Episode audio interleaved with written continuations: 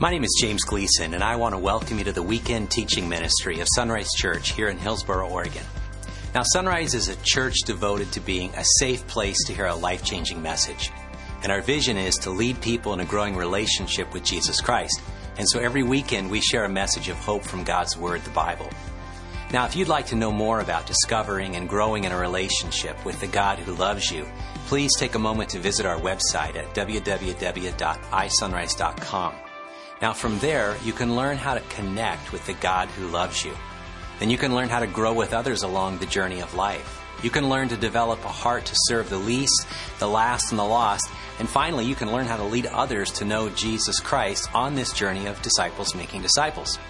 And so now I invite you to follow along with our weekend message as you discover the heartbeat of God.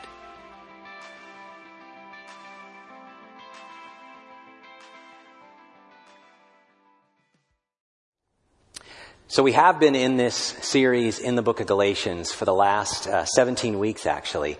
And what we've seen is an amazing message of the gospel of Jesus Christ and how that goes out and how so many people are changed because of it. And yet, in the midst of that, how much opposition there is to the simple and pure message of following Jesus Christ. You know, as churches, as Christians, we're, we're not that great at keeping it pure and simple. We complicate it. Uh, we, we make it more difficult than it should. We add rule upon rule to it. Uh, and we do it because of this, uh, really this evil inside of all of us, I'll be frank. It's called pride.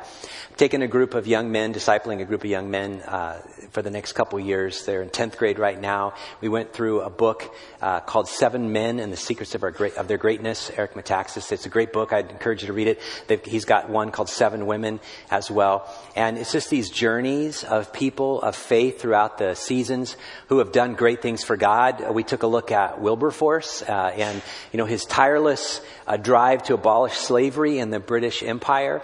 We've taken a look at George Washington and not just the President George Washington, but the man of faith, George Washington. Eric Liddell, the Olympian, the Chariots of Fire guy, uh, but the guy that after that went to China to be a missionary, gave his life there for Christ. Uh, people like Dietrich Bonhoeffer, who um, pastored in the midst of Nazi Germany and fought tirelessly for the pure and simple message of Jesus, who gave his life for that. Jackie Robinson broke the color barrier there in sports, and his relentless faith in Jesus and how that propelled him to do such a thing. And um, so we've been on this journey to see all these things because I think we need examples of faith for us. And the last one we just finished this last week was Chuck Colson. Now, Chuck Colson was in the Watergate scandal. He was one of Nixon's hatchet men. Not a nice guy at all. Ruthless, bloodthirsty, Machiavellian politics, you know, to the extreme. And what then happened was it all broke. And uh, Chuck Colson began to break. He came to faith in Christ. And because of that, prison fellowship was started. Because of prison fellowship, we started Light My Way. So the chain of events has been huge in my heart. Uh, Born Again, Chuck's book was huge for my life when I was a brand new believer in Christ. But there is this moment in Metaxas when he's writing about Chuck Colson where it talks about how he's breaking and coming to faith in Christ, but he has to deal with his pride. And uh, just so happens that somebody had given him a copy of Mere Christianity by C.S. Lewis Lewis and it dealt with that issue and it was instrumental. And so I was reading that. I jumped, grabbed my old copy of Mere Christianity, start reading through that again. And I want to highlight a, a paragraph for you that I think is the core of all of our problems. And so he says this, Lewis says this, pride gets no pleasure out of having something only out of having more of it than the next man. That's pretty, that's a great take. It's Lewis, but I love it. Where it's not this that we are boasting about ourselves, we're boasting about how much better we are than anybody else. We say that people are proud of being rich or clever or good looking, but they're not. They're proud of being richer or cleverer or better looking than others. If everyone else became equally rich or clever or good looking, there'd be nothing to be proud about. It is the comparison that makes you proud. The pleasure of being above the rest. I love that. That is so phenomenal. When you think about it in your own heart, why are we proud people? My boys, uh, 12, 14, 16, we've walked through a journey with them, you know, kind of working through adolescence. They're no longer children per se. They're in that adolescent stage. And I've spent time with them talking about it. My wife has as well. We, on journeys, been listening to things and talking about the awkwardness of adolescence and Uh, everybody has it. Everybody experiences it. You go through this inferiority complex, this feeling of worthlessness. And that's just natural. The, the change of the body and everything, the preparation for the ability to have children. There's just this feeling of this cavern and, and you're falling in it. And so what you naturally want to do is, uh, well, you want to match up. You want to have some friends. You want to feel okay. So then you conform. So infor- inferiority takes you to conformity. And conformity is when you'll match any group. You'll become, you know, a jock. You'll become a prep. You'll become, uh, you know, a rock star. You'll become, you know, a skater. You'll become a loner. You'll become whatever. Right? Goth. It doesn't matter. You'll become something else just to fit in, just to feel like somebody else loves you. And then you will use that to compare yourself to others. And whether it's beauty, whether it's your athletic ability or lack thereof, or your money or lack thereof. We measure the status of the world and what we live in by those things. And if we can have a little more, especially a little more than someone else, we'll feel okay. And we are so misunderstood when it comes to what's really important in life. We, we think that's what matters, but it's not. And we in America, in our culture, in Christianity, we, we buy into this lie that if we have all these things, we have value and worth. My friends, you are made in the image of God. And no matter how marred that has become because of sin, how disfigured it's become because of the pain of our lives, our own actions, others against us, we are still filled with intrinsic value, no matter what our academic abilities are, no matter what our beauty on the scale is, no matter what our racial inequality is, no matter what, uh, what we think about when it comes to money and what's important and what we can buy or not buy. The fact is, we are dearly loved by God, but there's something sick inside of us, a brokenness inside of us that stems from, well, not just the garden, it stems from the evil one himself, Lucifer, Satan. When he, because of pride, hovering around the throne of God, created to not just worship God, but to protect, defend, proclaim this holiness of God, that he would say nonstop, holy, holy, holy is the Lord God Almighty who was and is to is to come. These statements about the greatness of God, and there was a moment when he looked at that throne and said, I want that. I want to be better than. I want to be more important than. I want to be worshiped more than. I want that. And pride from that moment on has trickled into our life, has trickled into our heart, and we struggle with that. And if we could just get the fact that God just loves us, He's crazy about us. And He loves us dearly, and yes, we've broken. Yes, we've fallen. Yes, we've extended ourselves away from God. We've all done that but he still loves us and wants to draw us to himself through Jesus Christ. If we could get that, but we remain in our brokenness so many times, so we can be more clever, more proud, richer, wiser. When I was talking with my sons about this a number of years ago, I took them to a passage that really helped me in my teenage years. In Jeremiah chapter 9, uh, the prophet says, This is what the Lord says. Don't let the wise boast in their wisdom or the powerful boast in their power, or the rich boast in their riches. That's what we do, right? We boast about all that. I mean, you don't believe it? Check out, you know, important people's Twitter or Facebook feed or Instagram or Snapchat or YouTube channels. We all want more subscribers. We want more likes. We want more whatever, right? We want that. If, again, if you don't believe that, follow the NBA right now with the playoffs, right? Have you, you know, NFL, people are always boasting about their greatness. But don't boast about those things. Those who wish to boast should boast in this alone, that they truly know me. And that's a relational word, that they would have an intimate relationship with this God of the universe, that they know me and understand that I am the Lord who demonstrates unfailing love and who brings justice and righteousness to the earth and that I delight in these things. I, the Lord, have spoken. This is so clear for you and me that we shouldn't boast in the way the world boasts. We shouldn't think that, hey, if we have this, then we'll be more important, we'll feel better. I know in our hearts we do it. What we should figure out is how do we boast in God? Uh, like on the wall there, justice. How do we boast about the justice of God or the mercy of God? How do we walk in humility, boasting about our great God, being more excited about our great God than a football game, right? Or a basketball game or whatever we're excited about, right? That we would be so excited to say, hey, I don't have anything to boast about except Jesus Christ and I want to boast about Him. Now I bring all this up because that's exactly how Paul ends his letter to the Galatian believers. In fact, chapter 6, if you want to turn there, we wrap it all up today, verses 11 to 18. 18, and this is what we're going to see. Now, as you're turning there, a little, you know, just in case you walked into the end of the movie, it's over today. And I want to tell you this Paul has gone around, he's preached, he's shared the message of Jesus to Jews and Gentiles alike. And he's shared this message about faith in Jesus as the Messiah, the Christ, the one called by God, anointed by God. And, and people believe in it. And then he plants the church and he goes to the next area. Then he leaves that region and all of a sudden this insidious group of Jewish believers come in and they begin to sow a lie. And the lie is it's not just Jesus alone. It's Jesus plus our rules, which is Moses and the law. We had to do all these things. Now you have to do them too. And so Paul writes about this and he writes this wonderful letter. It's, it's a pretty strong letter saying, never forget it's Jesus plus nothing equals everything. If you add anything to Jesus, and churches do it, man, they still do it today. They add, you know, clothing styles or hairstyles or makeup or no makeup or jewelry or whatever, or religious things. We do this. It's crazy. Power structure upon power structure so that we can feel important and, and we just crush people. This is what Paul says in verse 11.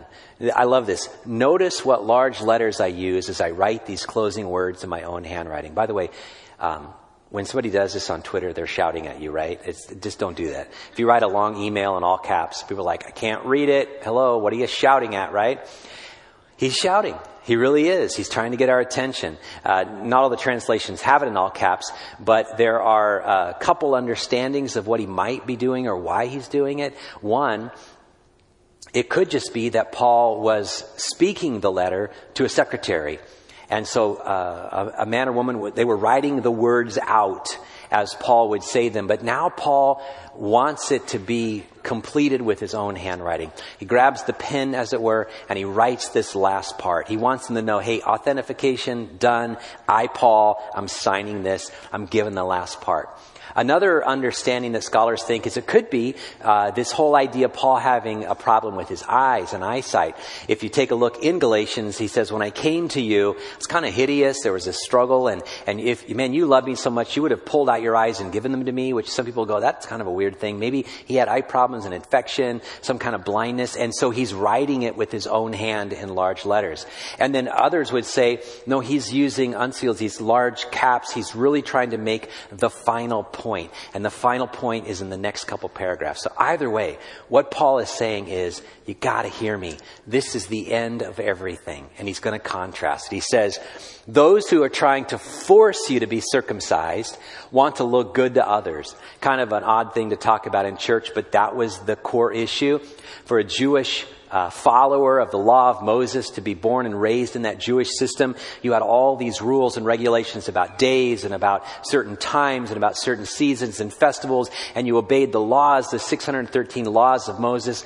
By that time, there were thousands of additional laws to explain the laws and law after law. And what, bottom line is, is that they were filled with this, and there were laws about interacting with foreigners, but the big law, not just the kosher eating food, but the big law was all males have to be circumcised as infants. And if you become a Jewish convert as an adult, you're baptized into that and you have to be circumcised. Well, now these believers in Jesus who were formerly believers in Moses are taking both and saying, you have to be circumcised. And Paul is saying it's not true. So this is what they're boasting about, what they're forcing. He says they don't want to be persecuted for teaching that the cross of Christ alone can save. And even those who advocate circumcision don't keep the whole law themselves. In other words, they're hypocrites. They just want this. They only want you to be circumcised so that they could have another notch on their belt, right? They can have another, I ticked another one, I got another one, now I can boast about that. They want to boast about it and claim you as their disciple. They don't care about you. They care about themselves. They don't love you. They love themselves. They don't walk in humility. They walk in pride. They, all they want to do is go around boasting that they have more people than Paul does. And, you know, anytime we do that in our lives, anytime we boast about our achievements. And I understand there's, there's a good kind of pride. I'm proud of my sons. You know, I really am proud of my sons. Uh, my sons aren't perfect. You know, I'm, I'm proud of, of church. I'm proud of ministry. I love seeing SEMA, the things that are going on there. Arliss, I'm proud, I'm proud. But this is the kind of pride that is deep in our hearts that says, I want more than, I need more than, and I want you to know I have more than. This is what they were going through. Now, what Paul says is these people want to boast about their disciples. And in contrast, look what Paul says. It's so amazing. As for me, may I never boast about anything except the cross of our Lord Jesus Christ. Now, a couple thoughts in here. Uh, different translations will say it differently because there's really no way to translate it into English, uh, or our teachers and grammarians would have heart attacks. Because what Paul is literally saying is, May it never, ever, ever, under any circumstance be, God forbid that I would even be, God forbid, I'd even begin to talk like that. I just don't even want to be close in proximity to this thought. Okay? That was a nice little throwing out of words. I don't want anybody to think this. May I never, ever, ever, ever, ever boast about anything except the cross of our Lord Jesus Christ. Now, let's stop and think about that for a minute. I think that's kind of odd, to be honest. He says, May we never boast in anything but the cross. The cross? What is the cross? Well, we have crosses up here and we, we light them up and we have a big cross outside there with a little sunburst afterward, right out on the fringes of it. And, you know, I was, saw a gal had a cross the other day, went around a necklace, cross earrings, cross tattoos, you know, crosses on uh, bumper stickers, things like that. Um, we, we, have a lot of, you know, crosses. Um, but what is the cross? Is it a piece of jewelry? Is the cross an ornament? Uh, is it a symbol? What is the cross? Well, at the time that Paul writes and the time that Jesus dies on the cross, the cross is not something to boast about. Because the cross is not about victory. The cross is about defeat. The cross isn't that you won. The cross is you lost. The cross isn't that you have power. It's that somebody else pushed their power down on you and you have been defeated. The cross is not something we wave victoriously. The cross is something we hide in shame. Because to die on a cross is not something you celebrate. When Jesus died on the cross, it was a shameful, unbelievably painful thing. Only criminals, and the worst of all criminals, died on the cross. Later on, when the church began to grow and explode, the Roman emperors, they would then crucify believers throw tar on them and burn them alive, to light them on fire, on crosses to line the roads of Rome. Why?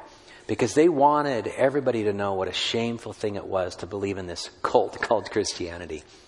And the cross wasn't anything to boast about. The cross was something to be ashamed of because it was a torturing instrument. It was an instrument of persecution and death. I mean, nobody hangs a guillotine around their neck, right? Unless they, you know, listen to a certain kind of music and wear black, you know, have spikes in their head, you know. Seriously? Nobody goes around and goes, Oh, I can't, I, I want to show you the gas chamber. Really? Nobody says, Hey, I want to boast in the lethal injection. I want to boast in the firing squad. See, those are shameful ways to die. Those indicate that you have been found guilty and you have now reached the end and you are finally punished in a glorious, grandiose way to illustrate to everybody that you have been defeated and somebody else has won. And yet Paul says that instrument of torture and shame, the Bible says, that's what I want to boast about. Now, again, if you just get out of your Christian realm of, yeah, I'll boast about Christ or whatever, boast about the cross. Think about it. The world today, those that are intellectual and honest with this, they look at the cross and they're deeply offended by the cross. Because what you're telling me is that I am a broken person, that I'm a sinful person at my core, that I cannot work my way out, that I cannot pull myself up by my bootstraps, and I cannot make it on my own. That's offensive.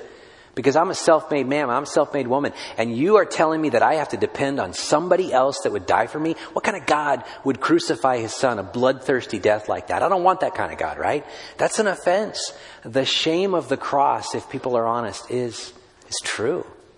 It's actually true, the shame of the cross. And yet, that's the whole point, my friends, is that we could never do it on our own. We could never power through this. We could never make it. We could never be good enough, rich enough, beautiful enough, wealthy enough, famous enough. We can never influence God by our righteous deeds. We can only receive what Jesus has done for us, and it is a shameful thing. In fact, Paul said it in Galatians. As the Old Testament says, cursed is anyone who's hung in such a manner, right? And Paul goes and says, That's what I want to boast about. If I'm known for anything, it's not about the rules. It's a right relationship with God that only comes through Jesus. Because of this, and I'm boasting the cross. My interest in this world has been crucified. I don't care anymore about the world. This world's interest in me has also died. They don't care about me. It Doesn't matter whether we have been circumcised or not. What counts is whether we have been transformed into a new creation. When I come back from uh, the Turkey and Greece trip, I'll have a couple messages just on that idea of being transformed, or as Paul writes it in Romans, to be conformed to the image of Christ. What does it mean to, to have that step of, you know, continual growth in relationship to Jesus? That's what matters. That we're growing in this relationship with God into this new creation. May God's peace and mercy be upon all who live by this principle. They are the new people of God. You know, when we started this series, a couple weeks into it, I, I just shared it this way. Don't think of the gospel as something that starts the Christian faith and then you move on to some other things. The gospel is the Christian faith. Don't think of the cross as something that you pray a prayer and go, I, I believe what Jesus did on the cross. Now I'm done. Now I'm going on to deeper things.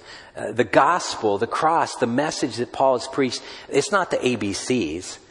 Well, it is, but it's the A, B, C, D, E, F all the way to Z. It's not just the one, two, threes. It's everything in between. The gospel message. I said this. You need to get up every day. I need to get up every day and preach the gospel to myself. I need to remind myself of the cross, not as an ornament or symbol of, you know, just this wonderful thing of the fact that it's my death he died. And I should have gone to that cross. I should have spilt my own blood. I should have been tortured. The whips that he received should have been mine. The, the, the, marks on his back should have been mine. The scoffing and the shame and the beard that was pulled out and the spit upon him, the crown of thorns pressed upon him, the blood that poured out. That should be my death. And worse, right? For all eternity. But because of that, Jesus died for me and now I believe it. And the only thing I want to take pride in and boast about is my weakness and my own inability to save myself except that Jesus comes in and does it for me. And that's what I want to boast about. And that is the message. We need to wake up every day. We're going to get proud. We're going to create our own rules and create, you know, so many lists of things that we feel good because people are obeying our list and our way and our style and our this and that. Man, may we never boast in anything but the cross, the shame and the humility of the fact that you and I could not make it on our own. But thanks be to God who gave us Jesus, who died for us. And then he wraps it up with these final words. From now on, don't let anyone trouble me with these things. I am done posting about this on Facebook is what he just said there. I am done with the argument. No more. I'm going to delete the whole post. Okay. All right. For I bear in my body. Wow, this is powerful. Um, I bear on my body the scars that show I belong to Christ. I don't know how to translate that into your life, because I have some scars, but they're from my own stupidity in life. I have some wounds, but that's because of my own sinful nature. But Paul says, hey, you know, if you really want to get down to it, um, I've suffered, I've bled, I've been shipwrecked. You read the story later on. Oh, my goodness, the things that happened to his life for the cross of Christ. And he dies for it. He's beheaded, history tells us, under Nero for following Jesus Christ. So let's just not argue about things anymore. He says, finally, dear brothers and sisters, may the grace of our Lord Jesus Christ be with your spirit. Amen. And we wrap up the message.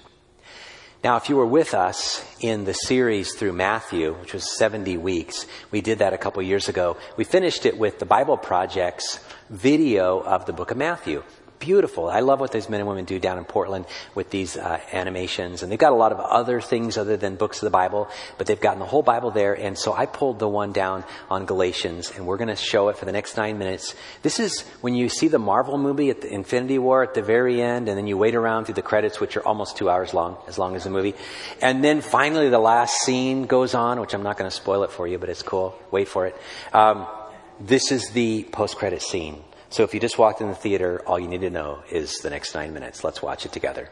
Paul's letter to the Galatians. It was written to a number of churches in the region of Galatia where Paul had traveled on one of his missionary journeys. You can read the stories in the book of Acts. He wrote this important letter from a place of deep passion and frustration. Here's the backstory.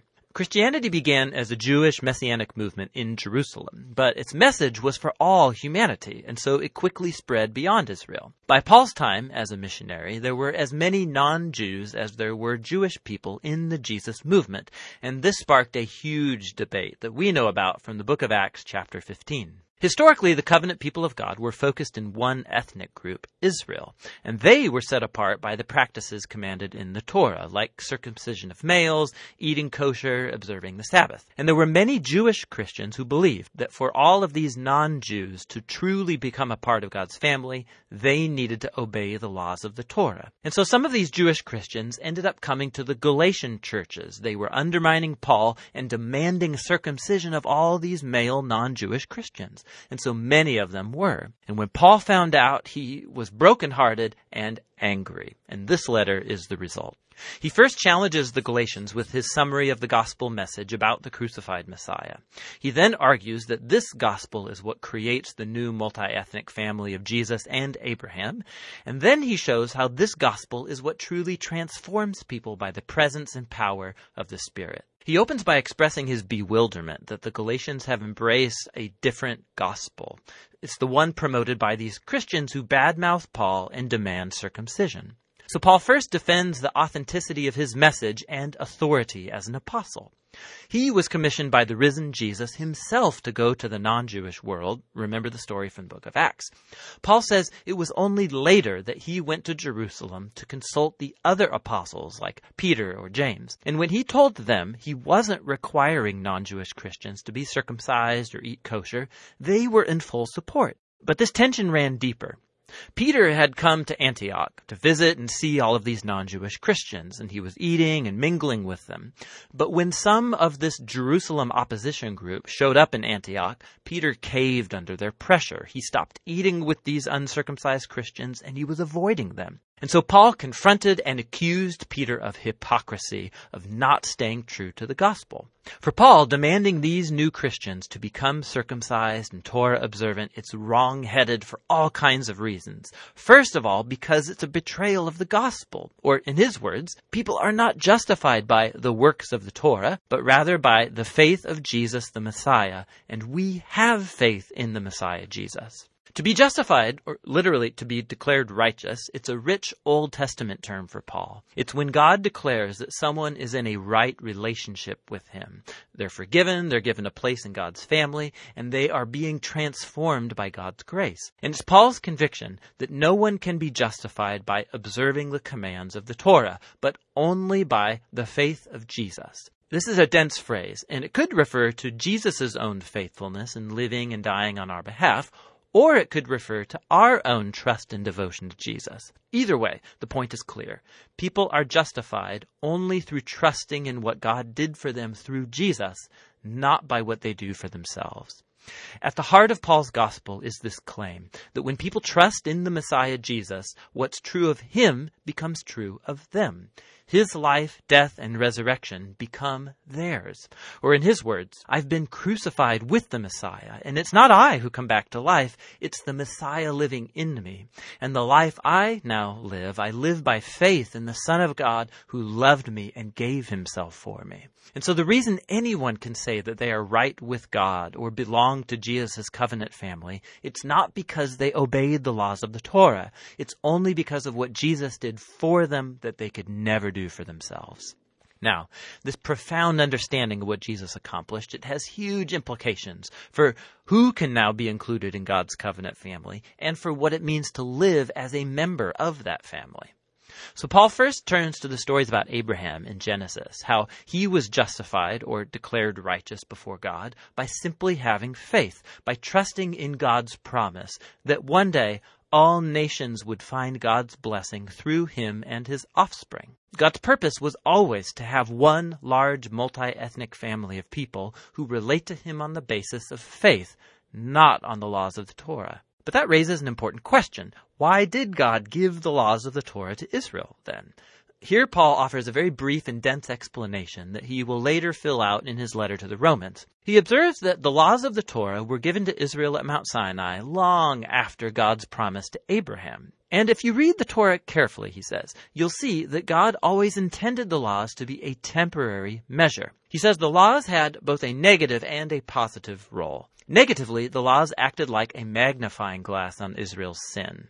They exposed how Israel shared in the sinful human condition, constantly rebelling against God's law. And so the law, which is good, ended up pronouncing Israel guilty and all humanity with them. Or in his words, the laws imprisoned everyone under the power of sin. But the laws also had a positive role. They acted like a strict school teacher that kept Israel in line until the coming of the promised offspring of Abraham, the Messiah. And once the Messiah came, he fulfilled the purpose of the laws on Israel's behalf. Jesus was the faithful Israelite who truly loved God and neighbor.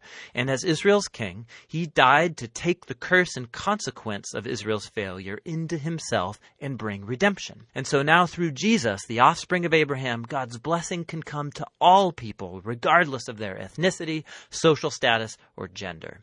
For Paul, requiring Torah observance from non Jewish Christians, it makes no sense. It's acting as if Jesus didn't fulfill God's promise or deal with our sins. It neglects the new freedom gained for us through Jesus and the gift of the Spirit, and it limits God's promise and blessing to one ethnic family. But, Paul's opponents might argue, the laws of the Torah, they're a proven guide to living according to God's will. How will non-Jewish Christians learn this? Paul responds in chapters 5 and 6 by describing how Jesus' transforming presence through the Spirit is the key. The laws of the Torah are good. They're wise, Paul says. In fact, they can all be summarized, as Jesus did, in the command to love your neighbor as yourself. But the laws, good as they are, they did not give Israel the power to obey them. In contrast, the good news is that Jesus did fulfill the laws on our behalf, and now he lives in us through the Spirit, making his people into new humans who fulfill the law by loving others. So Paul goes on to contrast this old and new humanity. The habits of the old humanity are obvious. These are behaviors that dehumanize people, they destroy relationships and whole communities. And while the laws of the Torah prohibited these behaviors, Jesus actually put them to death on the cross. So when a person trusts in Jesus and lives in dependence on the Spirit, his life becomes theirs and produces what Paul calls the fruit of the Spirit. This is Jesus' way of life that he wants to reproduce in his family so that they become people of love, joy, peace, patience, kindness, goodness, faithfulness, gentleness, and self-control. But this fruit isn't automatic, Paul says. It requires cultivation, just like real fruit. Or in his words, if we live by the Spirit, we have to keep in step with the Spirit. This requires intentionality. We have to learn how to prune off our old habits and cultivate new ones. And as we do so, we find ourselves carried along by the Spirit as Jesus reshapes our minds and hearts and makes us into people who love God and others. And in this way, Jesus' people fulfill what Paul calls the Torah of the Messiah. In the end, Paul concludes, this requirement for Christians to become Torah observant or be circumcised, it's an adventure in missing the point. What really matters is God's new creation, this new multi-ethnic family of the Messiah, people full of faith in Jesus who are learning to love God and others in the power of the Spirit. And that's what the letter to the Galatians is all about. Love that stuff. That's great. You can go find them on thebibleproject.com or go to YouTube and look for that. They got all the books of the of the Bible plus a lot of themes, and it's great. And uh, they're starting to translate them into Spanish, which is really cool. Uh, and so they're they're working on that. They're just down in Portland here, and so great great uh, friends. Uh, do me a favor. I want you to close your eyes, and I'm not going to pray, but I want you to have a, a vivid imagination right now. I want you to close your eyes and think think this. Think about uh, your life and let's imagine that you've committed such heinous crimes that you've been found out, you have been tried, you've been convicted, you've been sentenced, you've been put in jail, you've been finally sent to prison, you're serving for years, you're in a cell, it's dark, it's dank, uh, the doors are barred shut, and one day you hear the jailer come down the hallway with the chain, the key, the hope, just rattling in your ear that maybe he or she's coming for you. And as they reach for those keys, they put it in the cylinder there in your lock and then they turn the tumbler and you hear all of that.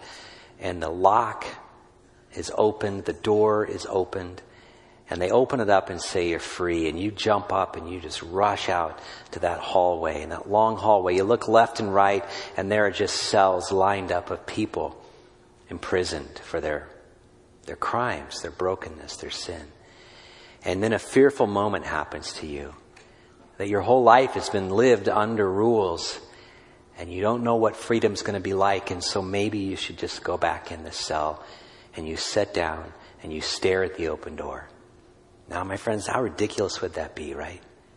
But that's what we do when we take the freedom that Jesus has granted us, the salvation of the cross, and then we just go back to law. We just go back to rule. We just go back to regulations. We forget the freedom that God has given us. We are to run free. We're to be dancing in the field of forgiveness. We're to be celebrating with our Heavenly Father and the believers, brothers and sisters in Christ. And yet, if we go back to bondage, we are destroying the work that Christ has given to us.